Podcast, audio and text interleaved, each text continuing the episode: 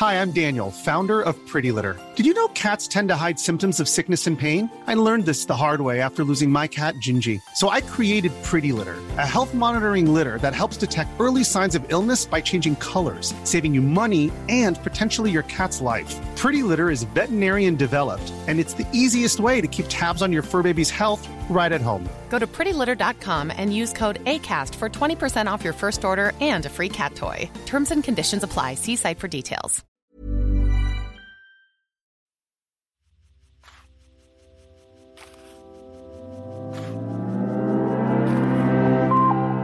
Abhören mit Mieze Katz, der Hörbuch-Podcast von Spooks. Ihr Lieben, wir tun's jetzt einfach. Wir fangen jetzt an, jetzt in diesem Moment und ihr seid dabei.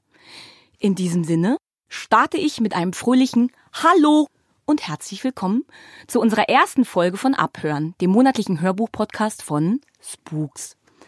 Wir wollen uns in den nächsten Minuten mit der schönen, weiten, noch viel zu unerforschten Welt der Audiobooks slash Hörbücher beschäftigen.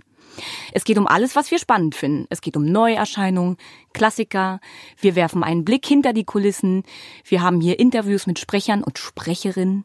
Wir haben einen tollen Gast und wir sind natürlich, selbstverständlich, ein tolles Team. Darf ich mich vorstellen? Ich bin Mieze Katz und mit dabei ist auch noch Ralf. Ralf, bist Ja. du da? Ich bin da, der Ralf, Ralf Nimczyk. Tag auch. Tag auch. Unser wichtigster Partner in Sachen Hörbüchern ist Spooks. Ihr habt es wahrscheinlich am Anfang schon gehört und euch schon gefragt, hä, was ist das? Ich sag's mal so, Spooks bringt Licht ins Dunkel oder Ordnung ins Chaos. Und ganz ehrlich, sowas braucht man doch. Spooks ist eine App, die Hörbücher und auch Hörspiele bei dem Streamingdienst eures Vertrauens, also Spotify, Napster, Deezer oder Apple Music aufzeigt. Es soll Leute geben, Ralf, halt dich bitte fest. Die wissen gar nicht, dass es auf dem Streamingdienst ihres Vertrauens streambare Hörbücher gibt. Kannst du dir das vorstellen? Bei Spooks ähm, könnt ihr alles so sortieren, suchen und finden, wie ihr Lust habt. Ihr könnt nach Genres suchen, Stimmungen, Autoren, Sprechern, Titel, auch natürlich nach Bewertungen. Und ich schwöre, es wird alles mit Liebe redaktionell begleitet und ständig aktualisiert. Mittlerweile findet ihr dort über 8000 Titel. 8000 Titel, das sind ungefähr so viele, wie ich zum Glücklichsein brauche. Ich sag's euch, wie es ist. Andere Leute horten Schuhe oder Schokolade. Ich, ich horte Hörbücher und ich stehe auch dazu. Ralf, wozu stehst du denn so? Für mich ist Hörbücher immer ich und mein kleiner Raum und dann kommt eine Stimme aus der Wand. Das ist wirklich ein interessanter Gedanke. Ich muss dir ehrlich sagen, wenn ich Musik höre, geht die mir total oft auf den Keks. Ich habe so viel Musik in meinem Kopf, dass Musik, die ich höre, widerstreitet. Aber bei Worten bin ich ständig auf der Suche. Ich liebe Worte, ich liebe es mit Worten zu spielen und ich liebe es Menschen dabei zuzuhören, wie sie mit Worten spielen. Und bist du da mittlerweile auch so Produktexperte, also wie Jungs, die oder Mädchen, die Platten sammeln und das dann nach Farben oder Buchstaben oder Genres äh, organisieren? Man könnte das hier durchaus, ja, doch, als so eine Art Selbsthilfegruppe gerade beschreiben. Doch, ja, ich bin da ein bisschen nerdig unterwegs. Also, Ich, also das äh, heißt, du bist der Chef und ich bin der Gehilfe in diesem Spiel. Mehr oder weniger. Das hast du gesagt. Sehen wir mal. Du, äh, Ralf, stört es dich, wenn ich noch eine schöne Sache über Spooks sage? Deswegen bin ich nämlich auch hier dabei. Wir haben eben gehört die Torte, dann kam die Sahne, jetzt kommt die Kirsche. Okay. Die Kirsche bei Spooks ist kostenlos und ohne Werbung. Das finde ich super und deshalb sage ich Danke und ich glaube, während ich das gerade sage, tippt ihr schon S-P-O-O-K-S in euer Handy ein, in euer iPad, in den Computer, ist mir egal. Hauptsache ihr guckt mal, wo ihr die tolle App findet. So, ihr Süßen, habt ihr Lust? Bitte weitermachen. Ich habe Lust, reinzuhören. Ins erste Hörbuch. Es ist ein Klassiker. Und zwar ist es Charles Bukowski mit Kaputt in Hollywood. Pah, dass sowas jetzt Klassiker heißt, aber mittlerweile ist das jetzt auch schon, keine Ahnung, Jahrzehnte her und läuft ja unter großes amerikanisches Kino, habe ich den Eindruck. Ich finde, Charles Bukowski erinnert mich in seiner Konsequenz so ein bisschen an Woody Allen. Er erzählt immer seine eigene Geschichte. Das stimmt, nur noch trauriger. Noch trauriger. Also der Charles Bukowski ähm, war Alkoholiker, war nicht nur süchtig nach dem Suff, sondern auch nach Wetten. Also dabei war es, glaube ich, egal, ob Hunde oder Pferde gerannt sind. Und er hatte auch immer ein sehr zwiespältiges Verhältnis zu Frauen. Und genau um solche Typen geht's doch auch in seinem Hörbuch. Genau, wenn ich mal hier einen kleinen Dialog zitieren darf. Ich donnerte ihr einen vor den Latz. Wie fühlt sich das für dich an? Du Drecksack, du hast mich geschlagen und so weiter und so fort. Also entweder ist er sternhagelsvoll irgendwo auf der Bahn, sitzt vor seiner Schreibmaschine oder behandelt Frauen und billig Whiskyflaschen schlecht. Also man kann sich da reinfuchsen, aber in seiner Penetranz ist das so ein bisschen wie beim Zahnarzt, es nervt. Äh, die lichten Momente sind die interessanten und nicht dieses ewige Suhlen in, im Sumpf ist, äh, ich, ich glaube, ich weiß, was du meinst. Charles Bukowski kann man so in Dosen gut vertragen, oder? In Dosen, in genau, in Sixpacks. Äh, in diesem Fall haben wir auf unserem Klassiker drei Kurzgeschichten. Die erste heißt direkt kaputt in Hollywood, die zweite heißt Love It or Leave It und die dritte heißt eine verregnete Weibergeschichte. Ähm, mein Favorite ist gleich die erste.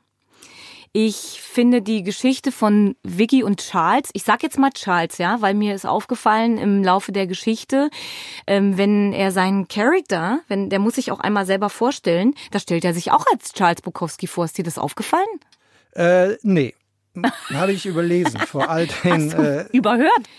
Ich fand die Arbeit von Otto Sander an den Bukowski-Texten ja extrem gut. Am Anfang denkt man so, das ist alles eine Leier. Aber man muss sagen, die Geschichten haben vielleicht immer eine Leier. Also Leier ist falsch gesagt. Ein Sujet, eine Stimmung. Dieses auch wieder, das ist so ein, es ist ähm, zum Teil bedrohlich, ist es depressiv, abgefuckt, verloren. Das sind so, ähm, das sind so Worte, die mir, die mir in den Kopf kommen. Aber ich fand, dass, ähm, dass es ihm gelungen ist, also dem Herrn Sander, ganz feine Nuancen mit reinzubringen. Die erste Geschichte ist, ähm, aggressiver erzählt und ich, ich muss auch sagen, zwischenzeitlich ist sie so drüber, ähm, dass ich aus dem Lachen nicht mehr rausgekommen bin.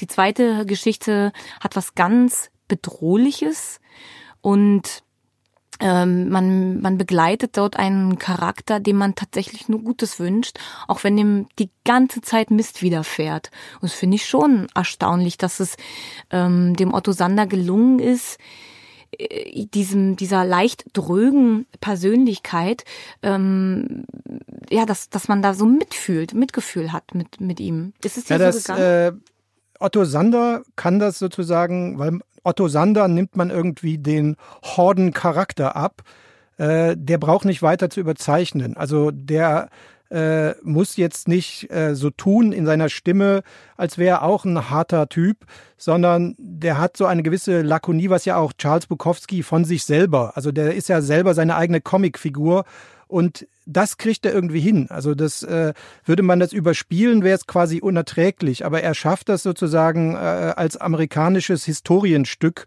so hinzukriegen, wie es vielleicht Bukowski gerne gewollt hätte. Also da ist da so ein kongenialer Moment zwischen äh, dem amerikanischen Autor in der Übersetzung und dann der deutsche Sprecher, dem gibt, der gibt dem noch einen ganzen Tick dabei. Ja, finde ich auch. Ist wirklich richtig gut gelungen. Und so wie es Musik gibt, die man einer bestimmten Laune und einer bestimmten Wetterlage manchmal sogar zuordnet, so würde ich hier sagen, an einem dunklen, leicht verregneten Herbsttag vielleicht ist es sogar Sonntag, finde ich, sind die drei Kurzgeschichten von Charles Bukowski, gelesen von Otto Sander, genau das Richtige. Also ich glaube, es gibt Tage, an denen wache ich morgens auf und denke, es muss Bukowski sein. Eindrucksvoll. Eindrucksvoller, auf jeden Fall gelesen von Otto Sander, ist Kaputt in Hollywood von Charles Bukowski, erschienen bei der Audioverlag. Wir kommen jetzt zu unserer Rubrik Abhören aus dem Studio. In diesem Fall haben wir Petra Morsee im Studio besucht. Die war nämlich gerade dabei, den Roman Ida von Katharina Adler einzulesen. Ida, das ist tatsächlich die Urgroßmutter von der Katharina Adler, also von der Autorin selbst.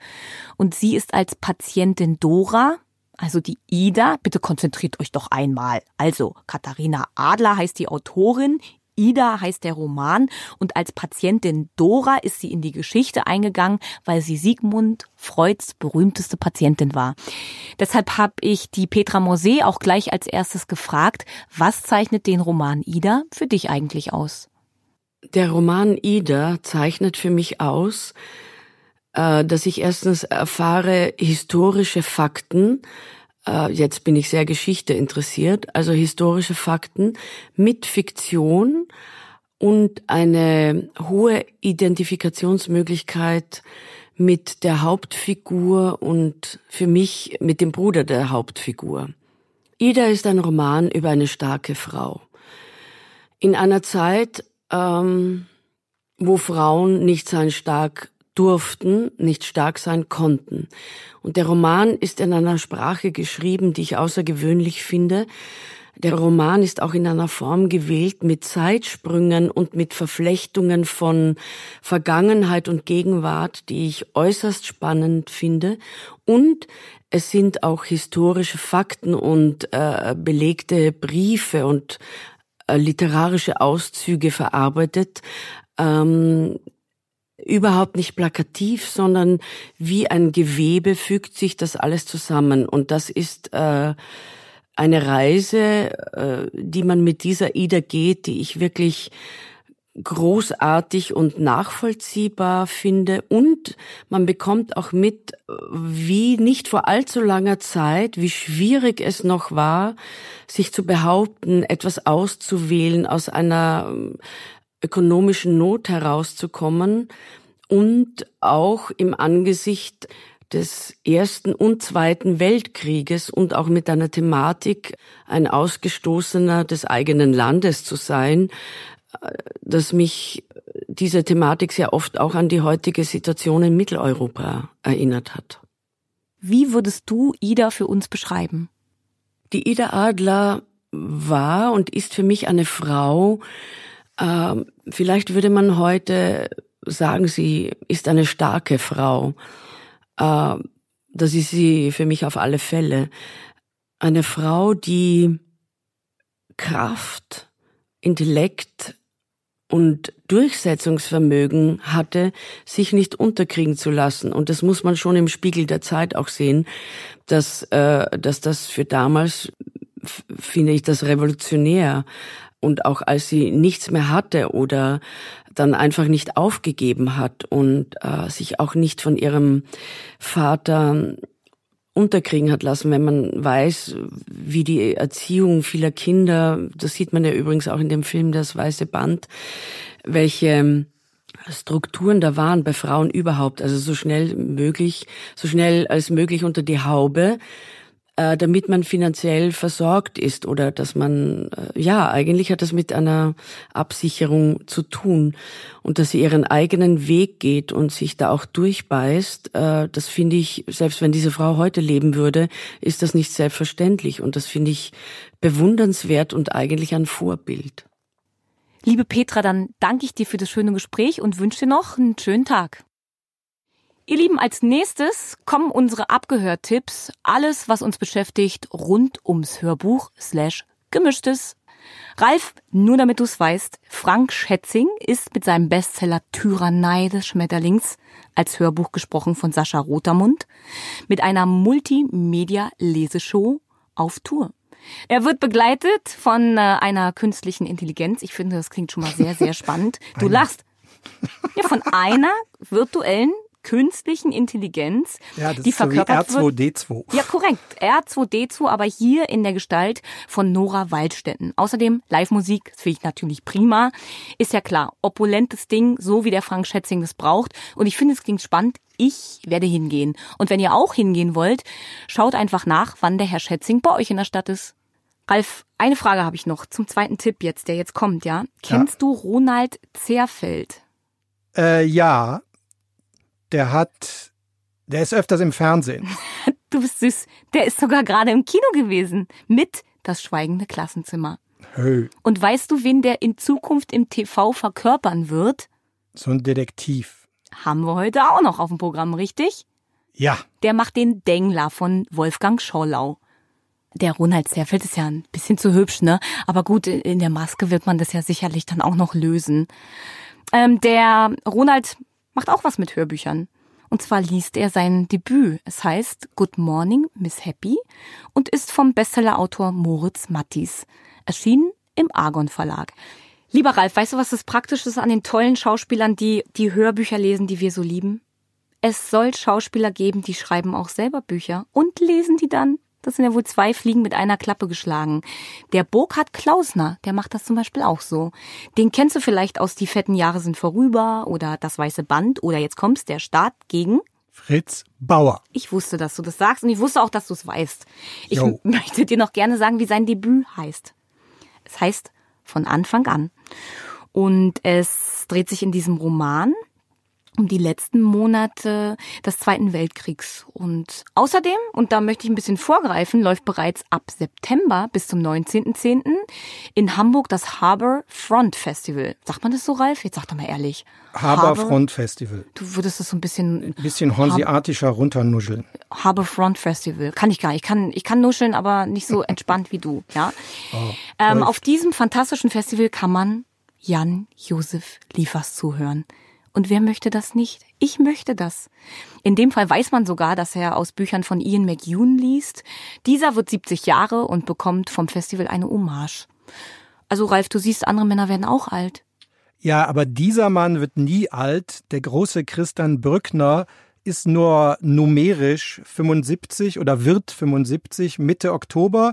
Es gibt in Köln eine große Hommage, höchstwahrscheinlich im WDR, weil die WDR Big Band spielt da. Anneke Kim Sanau und Elke Heidenreich huldigen ihn. Und ich nehme an, er wird auch den einen oder anderen Robert De Niro geben. Und selbst wenn man es nicht gibt, kann man ja die Augen zumachen und Robert De Niro live hören. Ja, lieber Christian Brückner, auch von uns an dieser Stelle.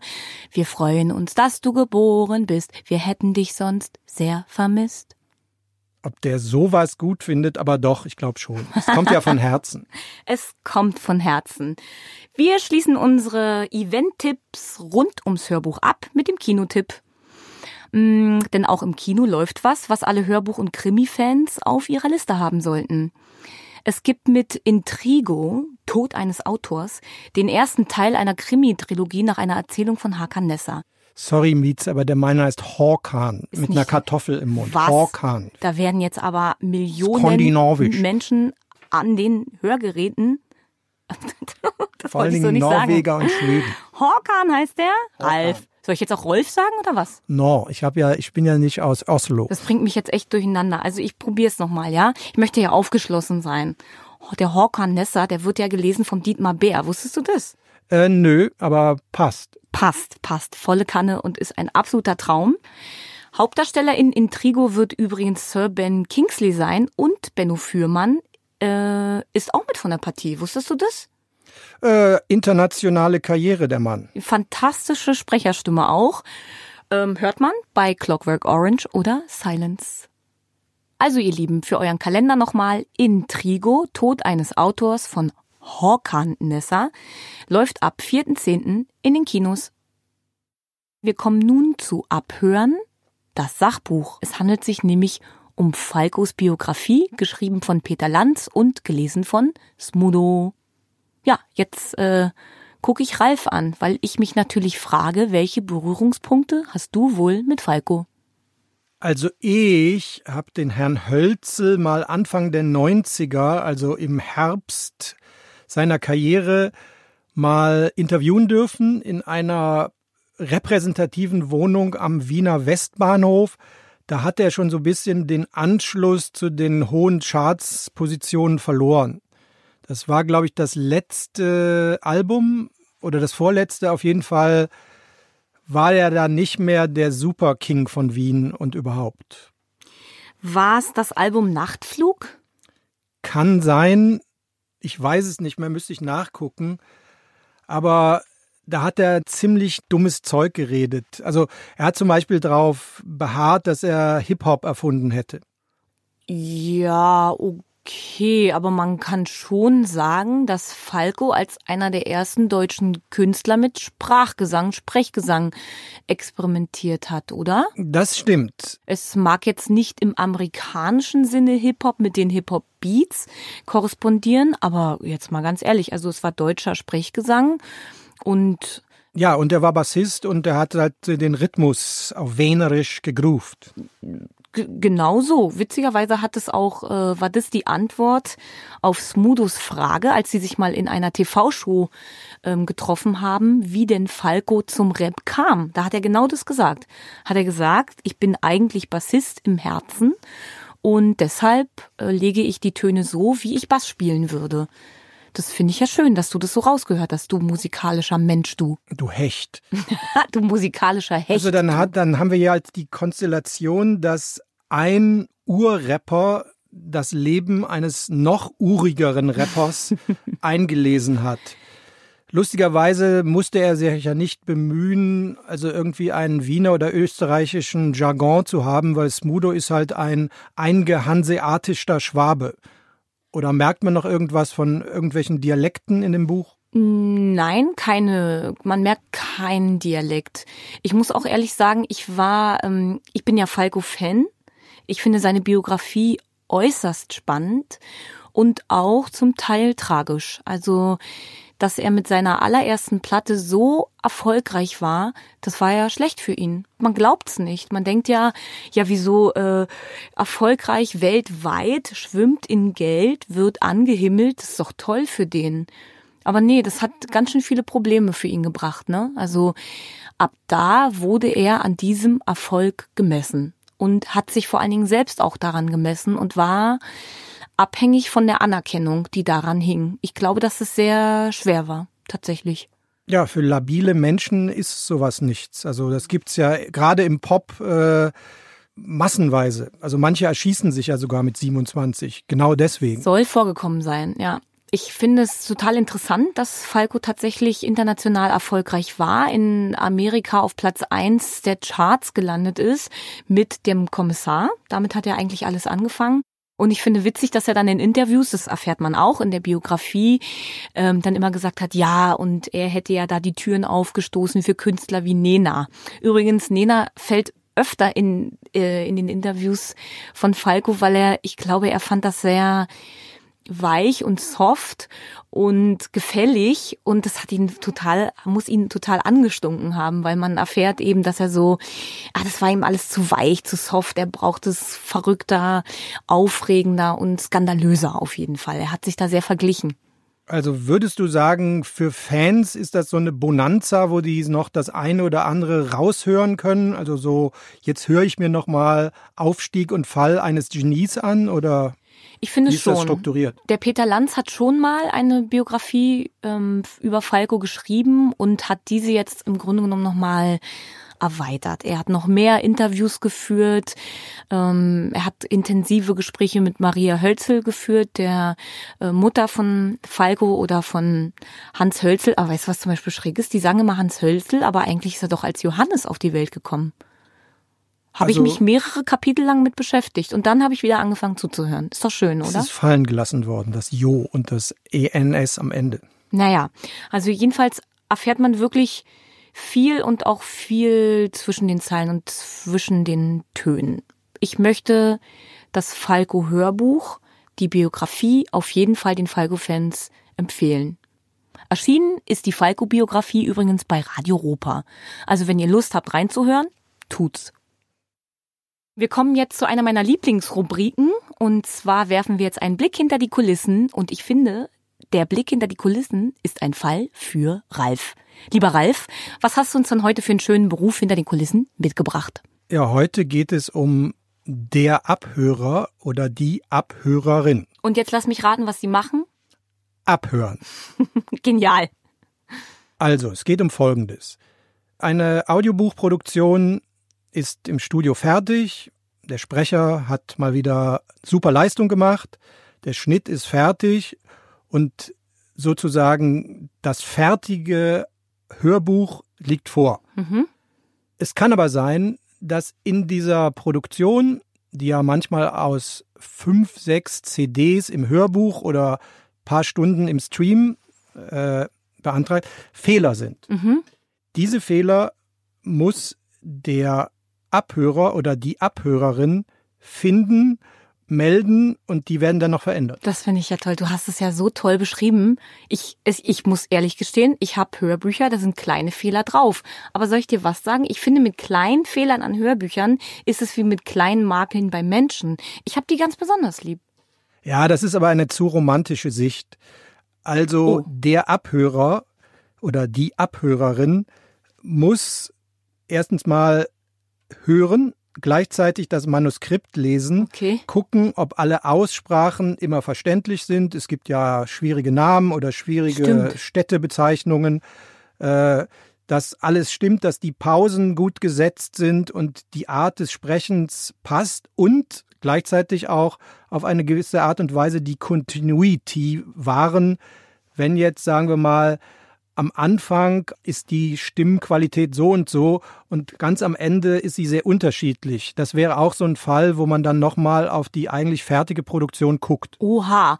Und da hat dann der Abhörer oder die Abhörerin die Pflicht, das anzugeben nach eigener Einschätzung und zu sagen, ja, ich finde, so ab dem 55. Kapitel wird's ein bisschen lahm. Nee, also ich glaube, das ist eher nur so, wenn es ganz arg kommt. Im Okay. Endeffekt geht es um richtige Fehler, um ob einfach ein letzter Buchstabe am Ende eines Satzes abgeschnitten ist, ob einer äh, nicht richtig atmet, Mhm. also eher technische Fehler.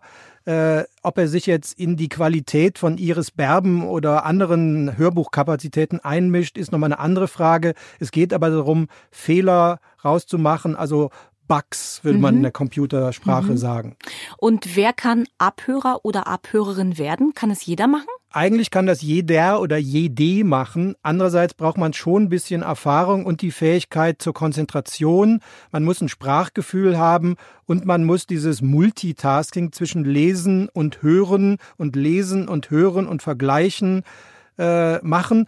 Und es ist so, man muss da auch eine gewisse Routine zu haben, genau solche Fehler zu finden. Also im Endeffekt ist es ein Learning by Doing Beruf, in dem man sich reinfuchsen kann. Man muss aber sehr, man muss quasi ein Öhrchen dafür haben. Oh, das hast du so schön gesagt. Wäre das denn ein Beruf für dich? Nee, ich bin zu, äh, wie man im Rheinland sagt, zu frickelig dafür. Äh, also ich habe, glaube ich, die Ruhe nicht weg, über so lange Strecken äh, auf Ts, Ps, Betonungen und Pausen zu achten. Hm. Ich muss ja gestehen, für mich wäre das tatsächlich was. Ehrlich, Ja, doch, ich würde ich das ist ja wie Meditation oder Yoga. Ja, das ist ja unmöglich. Das ist ja schrecklich. Das geht So. ja gar nicht. Ja, nee, finde ich auch. Also Erbsenzählerei. Haare Du hast ja selber wär das. gesagt, dass es schöner ist, wenn noch ein paar Fehlerchen drin sind.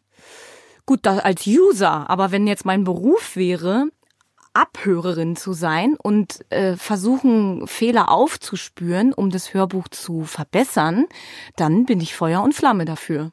Aber Spaß beiseite, das ist ein Honorarberuf, der immer mal wieder gefragt ist. Also wer es ausprobieren will, meldet sich bei den Verlagen. Und wie ihr gehört habt, es gibt auch Honorar dafür. Ist doch immer wieder schön. Ist so. Danke, Ralf.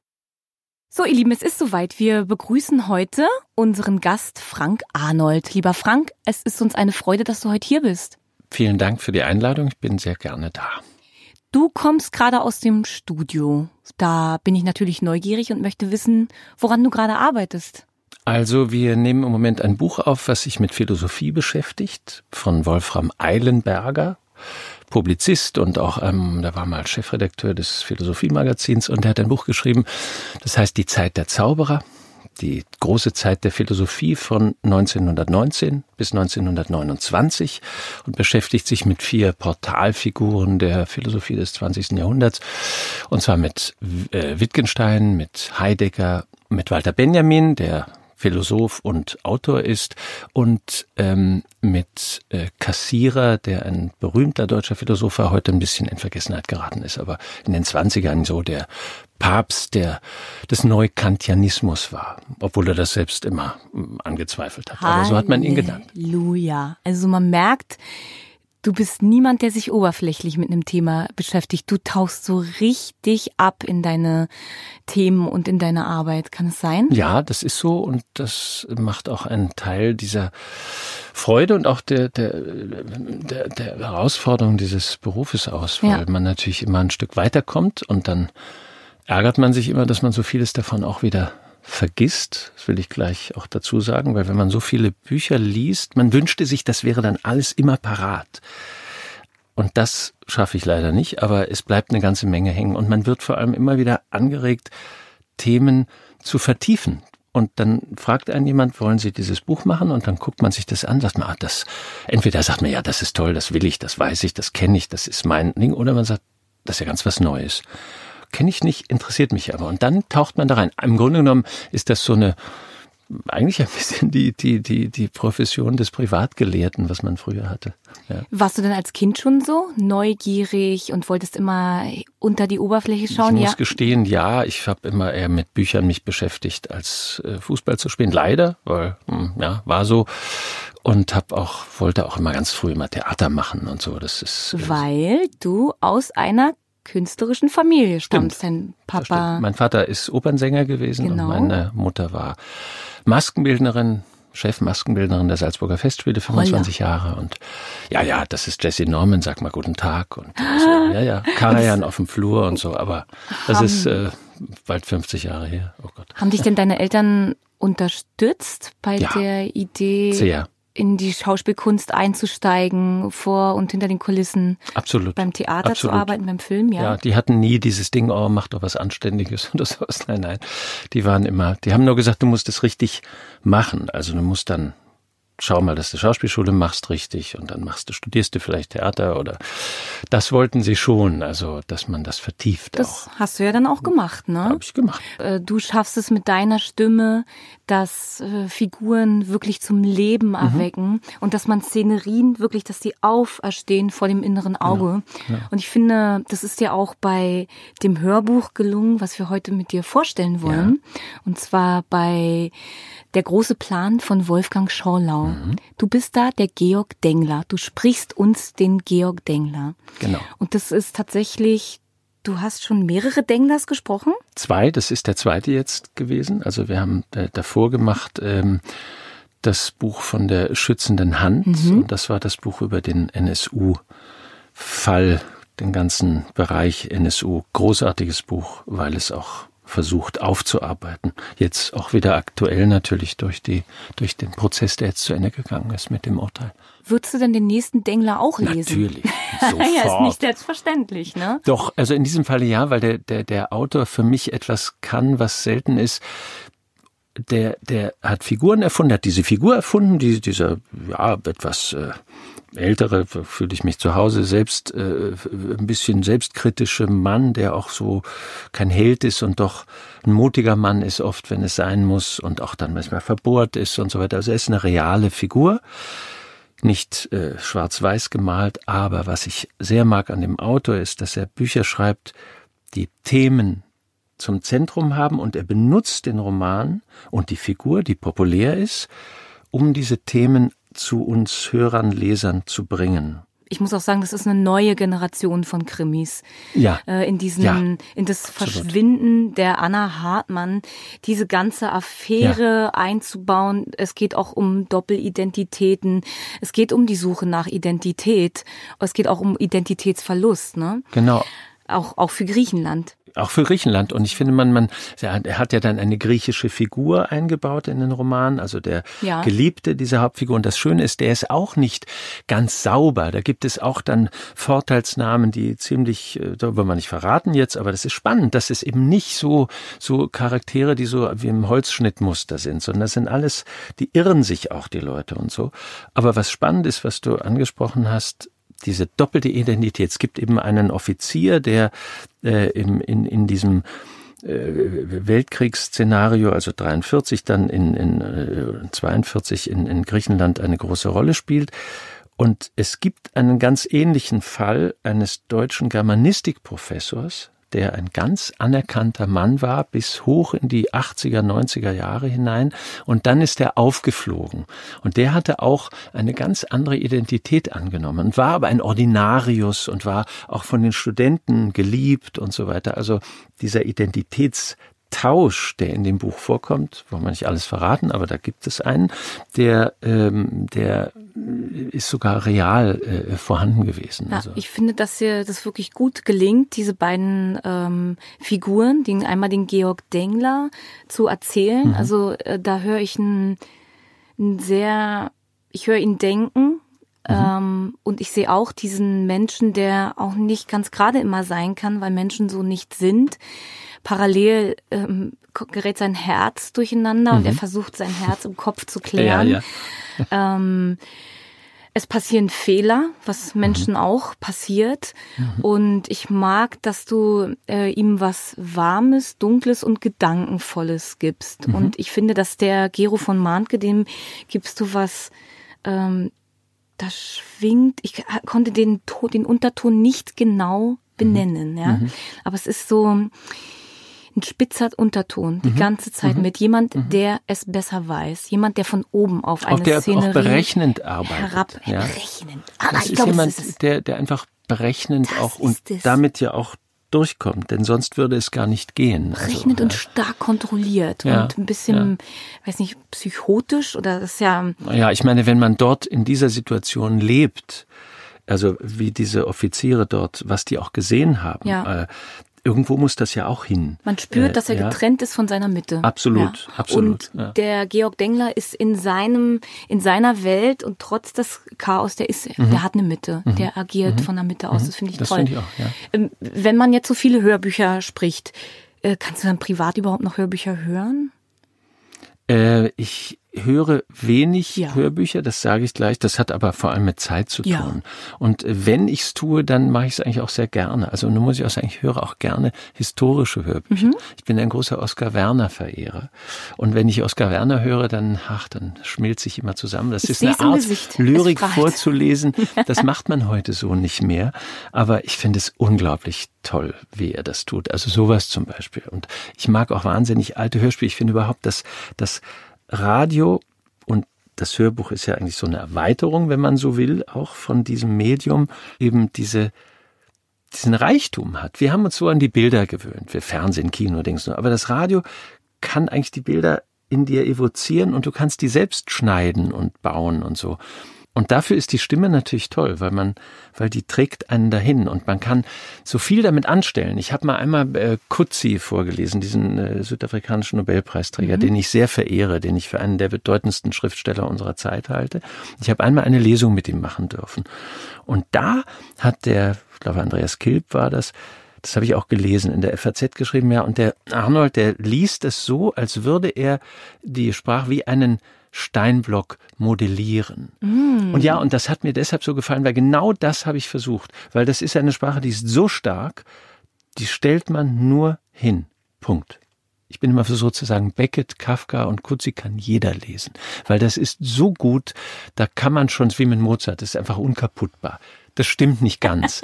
Aber oft sind Bücher, die nicht so toll sind, viel schwerer zu lesen, weil man viel mehr gucken muss, wie kriege ich denn einen Bogen, wie, wie, wie mache ich da was draus? Und das braucht man da überhaupt nicht. Im Gegenteil, Finger weg, hinstellen, wie eine Bachfuge. Äh, lieber Frank, wir hatten vorhin das Thema Falco und die neue Biografie von Peter Lanz, gesprochen ja. von Smudo.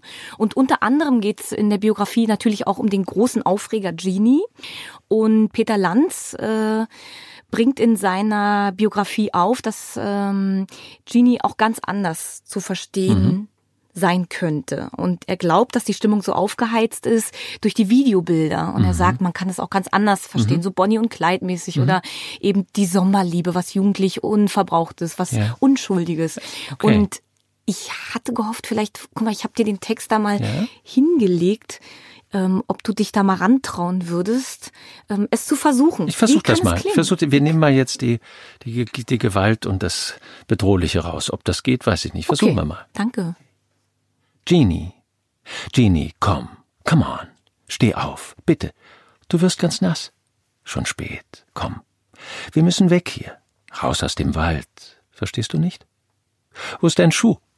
Du hast ihn verloren, als ich dir den Weg zeigen musste. Wer hat verloren? Du dich? Ich mich? Oder, oder wir uns? Jeannie, quit living on dreams. Jeannie, life is not what it seems. Such a lonely little girl in a cold, cold world. There's someone who needs you, Jeannie. Quit living on dreams. Jeannie, life is not what it seems. You're lost in the night. Don't want to struggle and fight. There's someone who needs you. Hey, babe. Es ist kalt. Wir müssen weg hier. Komm. Dein Lippenstift ist verwischt. Du hast ihn gekauft und, und ich habe es gesehen. Zu viel Rot auf deinen Lippen. Und du hast gesagt, mach mich nicht an. Aber du warst durchschaut. Augen sagen mehr als Worte. Du brauchst mich doch, hm? Alle wissen, dass wir zusammen sind ab heute. Jetzt höre ich sie. Sie kommen. Sie kommen, dich zu holen. Sie werden dich nicht finden. Niemand wird dich finden. Du bist bei mir. Jeannie, Jeannie, quit living on dreams. Jeannie, Jeannie, life is not what it seems. Aber ich glaube nicht, dass das nee. es geht nicht. ich glaube nicht, dass es ich geht. Ich finde, dass es dir in manchen Zeilen, in manchen Zeilen ja. wirklich gelungen ist. Ja. Aber, Aber spätestens auch im englischen Refrain ist es. Englischen und auch es gibt einfach Zeilen, genau. wo du merkst, da spricht jemand wieder von oben herab mm. mit einem. Mm. Also das. Äh, aber tausend Dank, das ist wirklich eine Freude, äh, dich auch beim Sprechen zu sehen. Du strahlst. äh, es steckt einfach wirklich in dir. Und ihr habt es selbst gehört. Äh, es gibt gute Aussichten. Es gibt Frank Arnold reichlich zu hören im Herbst. Darauf freuen wir uns alle. Ihr Lieben, merkt euch den Namen Frank Arnold und merkt euch diese ganz wunderbare Stimme. Ähm, ich kann einfach nur sagen, Dankeschön, dass du heute hier unser Gast warst, dass du unser Gast bist und ich freue mich jetzt schon aufs Wiedersehen und vor allen Dingen aufs Wiederhören. Ich danke dir sehr und auch für die Einladung. Ich war sehr gerne da. Ralf, weißt du, was jetzt kommt? Das Ende. Das bittere Ende. Bitte muss das sein. Geht es nicht auch ein bisschen fröhlicher? Was ist mit einem Happy Ending? Ach, Happy Endings. Also man weiß doch, in schwarze Serienfilmen wird immer zum Schluss einer erschossen. Mhm, okay. Warum? Ja, das Ende ist halt so. Außerdem, irgendwann ist das Internet auch mal voll. Ja, bevor hier, ja, ja, ich, ich möchte gerne noch was reintun ins Internet, bevor du hier gleich ganz schließt. Ich möchte nämlich noch Danke sagen. Ich möchte Danke sagen an Frank Arnold, Danke an Petra Mosé und auch, dass Sie sich Zeit für uns genommen haben. Und Ralf, halte ich fest, ich möchte mich auch bei dir bedanken. Das möchte ich auch. Danke. ähm, ein Satz habe ich noch. Es ist sogar ein Reim. Bitte hört bald wieder rein, denn etwas Hörbuch muss sein. Tschö. Mit Ö. Das war Abhören mit Mieze Katz. Der Hörbuch-Podcast von Spooks.